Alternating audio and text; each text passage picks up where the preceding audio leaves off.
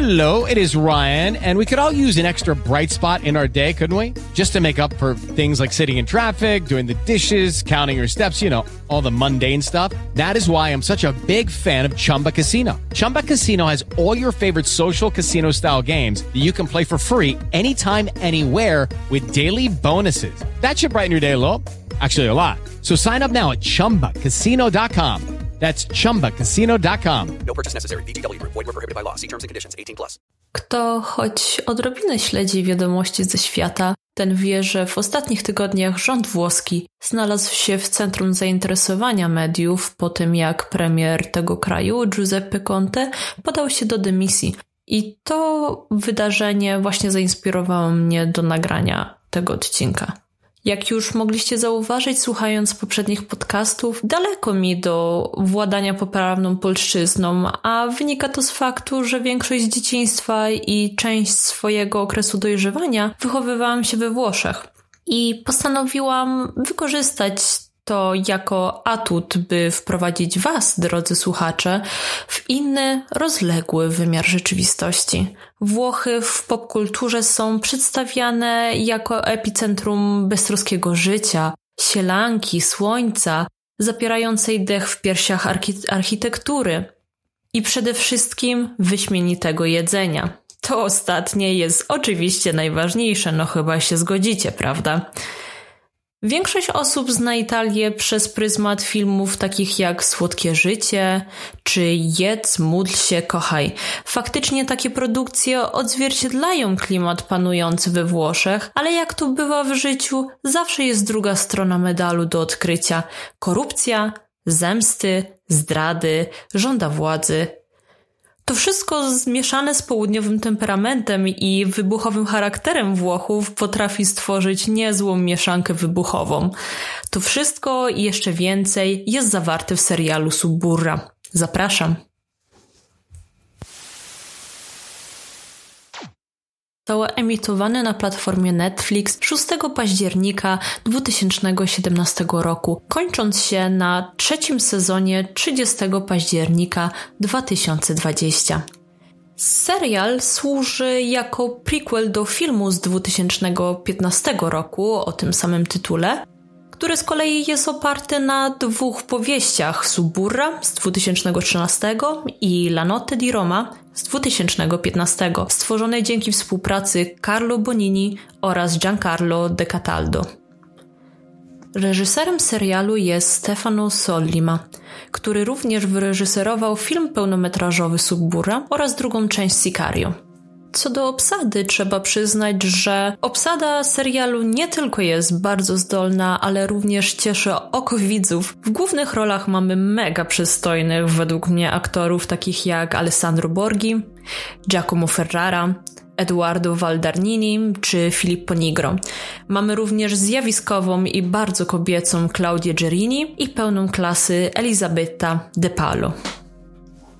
A zanim przejdę dalej, to chciałabym tylko podkreślić, że w tym odcinku będę się odnosić tylko i wyłącznie do pierwszego sezonu, a jak już wcześniej wspomniałam, jest ich łącznie trzy. Subura jest thrillerem kryminalnym opisującym konflikt między grupami przestępczymi, skorumpowanymi politykami i Watykanem. Wszystko z powodu pewnej działki budowlanej znajdującej się na obrzeżach Rzymu. Kościół, państwo i przedsiębiorczość kryminalna tworzą nietykalną świętą trójcę tego serialu, a może trafniejszym określeniem byłby rzymski trójkąt bermudzki. Głównymi bohaterami są Aureliano, należący do rodziny Adami, zajmującą się m.in. handlem narkotyków, Alberto, ksywa Spadino, pochodzący z romskiej rodziny Anakleti, która rywalizuje z Adami o władzę nad dzielnicami Rzymu, oraz Gabriele, syn prawilnego policjanta. Mamy tutaj trzy postacie reprezentujące młode pokolenie trzech kompletnie sobie odmiennych środowisk, ale nadchodzące wydarzenia sprawią, że ich losy splotą się, nadając całemu serialowi niesamowitej trójwymiarowości. I uważam, że właśnie ta wielowątkowość sprawi, że najbardziej wymagający widzowie zostaną usatysfakcjonowani. bo odcinki trwają po około 50 minut i z pewnością nie można twórcom zarzucić lania wody. Wręcz przeciwnie, historia jest pełna drobnych, bardzo istotnych szczegółów i muszę przyznać, że sama nieraz musiałam przewinąć do tyłu i upewnić się, że dobrze kojarzę fakty, jak i imiona wszystkich bohaterów, żeby prawidłowo nadążać za fabułą. Niektóre postacie, które z pozoru wydają się płytkie i powierzchowne, okazują się być bardzo złożone. Z każdym następnym odcinkiem odkrywamy ich kompleksowość. Bo nieważne, czy jesteś synem gangstera, policjanta, politykiem czy prałatem komisji papieskiej, pod skorupą statusu społecznego, każdy, każdy boryka się z prywatnymi, etycznymi, egzystencjalnymi problemami. Z jednej strony widz jest świadkiem rywalizacji o władzę między rodzeństwem Adami, z drugiej Łanakleti obserwuje za to, jakie są konsekwencje rodzinnej hierarchii i do jakich ludzkich nieszczęść mogą one doprowadzić. A bardzo podkreślany jest również wszechobecny problem braku tolerancji wobec innych grup etnicznych, jak i odmiennych orientacji seksualnych. Galimatias bezprawia ciągnący się od pierwszego do ostatniego odcinka sezonu przypomina partię szachów według mnie, podczas której wrogowie starają się nawzajem wyprzedzić swoje myśli, co tworzy dla osób oglądających świetny łamigłówek, przynajmniej był niesamowity dla mnie. Mi osobiście rozwój tych wszystkich strategii przestępczych przypominał o jednym z najbardziej znanych, wydaje mi się, cytatów z Ojca Chrzestnego. Przyjaciół trzymaj blisko, ale jeszcze bliżej trzymaj swoich wrogów. Do tego konflikt o nadmorskie tereny uświadamia, jak cienka jest granica między dobrem a złem i z jaką łatwością można ją przekroczyć. Świadomie bądź nie, oczywiście, ale też pokazuje, że najbardziej rzetelne osoby mają swoje słabości i mogą popaść w sidła korupcji. Uważam, że autentyczności serialowi nadaje fakt, że 80% dialogów jest w dialekcie rzymskim, a w kulturze włoskiej dialekty, których w całym kraju jest aż 31, pełnią bardzo ważną funkcję tożsamościową, ale możemy również usłyszeć, jak brzmi Sinti, czyli język romski. A to, że przez cały serial przewijają się ujęcia sławnych obiektów, takich jak Koloseum, takich jak Palazzo Chigi czy pomnik Wiktora Emanuela II, na przemian z ubogimi dzielnicami stolicy pełnych nielegalnych imigrantów, tworzy bardziej rzeczywisty obraz Rzymu. Zatem przejdźmy do oceny. Film web 8 na 10. Rotten Tomatoes, profesjonalni krytycy 100%, publiczność, no niestety y, jest brak danych i to mnie właśnie, to mi dało do myślenia, że ten serial, pomimo tego, że jest naprawdę dobrej jakości, nie jest aż tak popularny, przynajmniej poza granicami yy, Włoch. IMDb 7,9 na 10.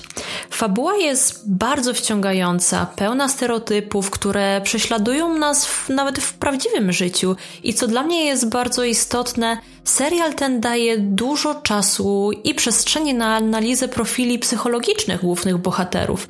Dlatego oceniam Suburę na 8 na 10. Aczkolwiek według mnie brakuje tutaj najważniejszej oceny. Ciekawi mnie, jakie mniemanie o tym serialu ma sama Cosa Nostra, czyli włoska mafia. Może zamiast dreszczowca widzieli w tym komedię odbiegającą kompletnie od rzeczywistości, a może przedstawiającą zbyt łagodnie krwawe oblicze Włoch. Ale możemy się chyba umówić, że z powodów dość oczywistych lepiej pozostawić to jako pytanie bez odpowiedzi.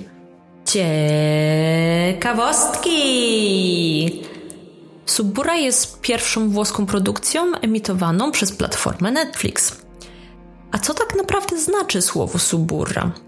Za czasów starożytnego Rzymu była to niebezpieczna dzielnica stolicy słynącej z krajnego ubóstwa oraz prostytucji. Jej zła sława wdarła się również w żywy język włoski. Otóż współczesne suburra jest innym określeniem na slumsy w wielkich aglomeracjach. Rodzinny dom Juliusza Cezara znajdował się w tej części miasta. Dyktator spędził w nim część swojego dzieciństwa. I to, co mnie bardzo osobiście zaciekawiło, to to, że jednym z częstych punktów spotkań głównych bohaterów jest tak zwany Villa di Calatrava. Jest to opuszczony, od 2009 roku niedokończony obiekt sportowy, w którym miasto stołeczne Rzym zainwestowało dotychczas 240 milionów euro, a szacuje się, że na jego ukończenie potrzebne byłyby kolejne 660 milionów euro. Ta lokalizacja nieprzypadkowo pojawia się wielokrotnie w odcinkach serialu, miała służyć jako symbol nieumiejętnie rozdysponowanych środków przez władzę.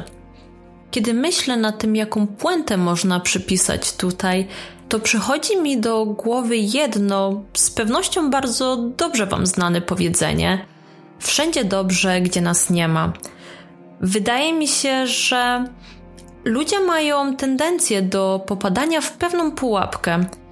Otóż to, co wydaje nam się na pewien sposób egzotyczne, przykuwa naszą uwagę i wydaje nam się bardziej atrakcyjne niż nasza tak zwana szara rzeczywistość.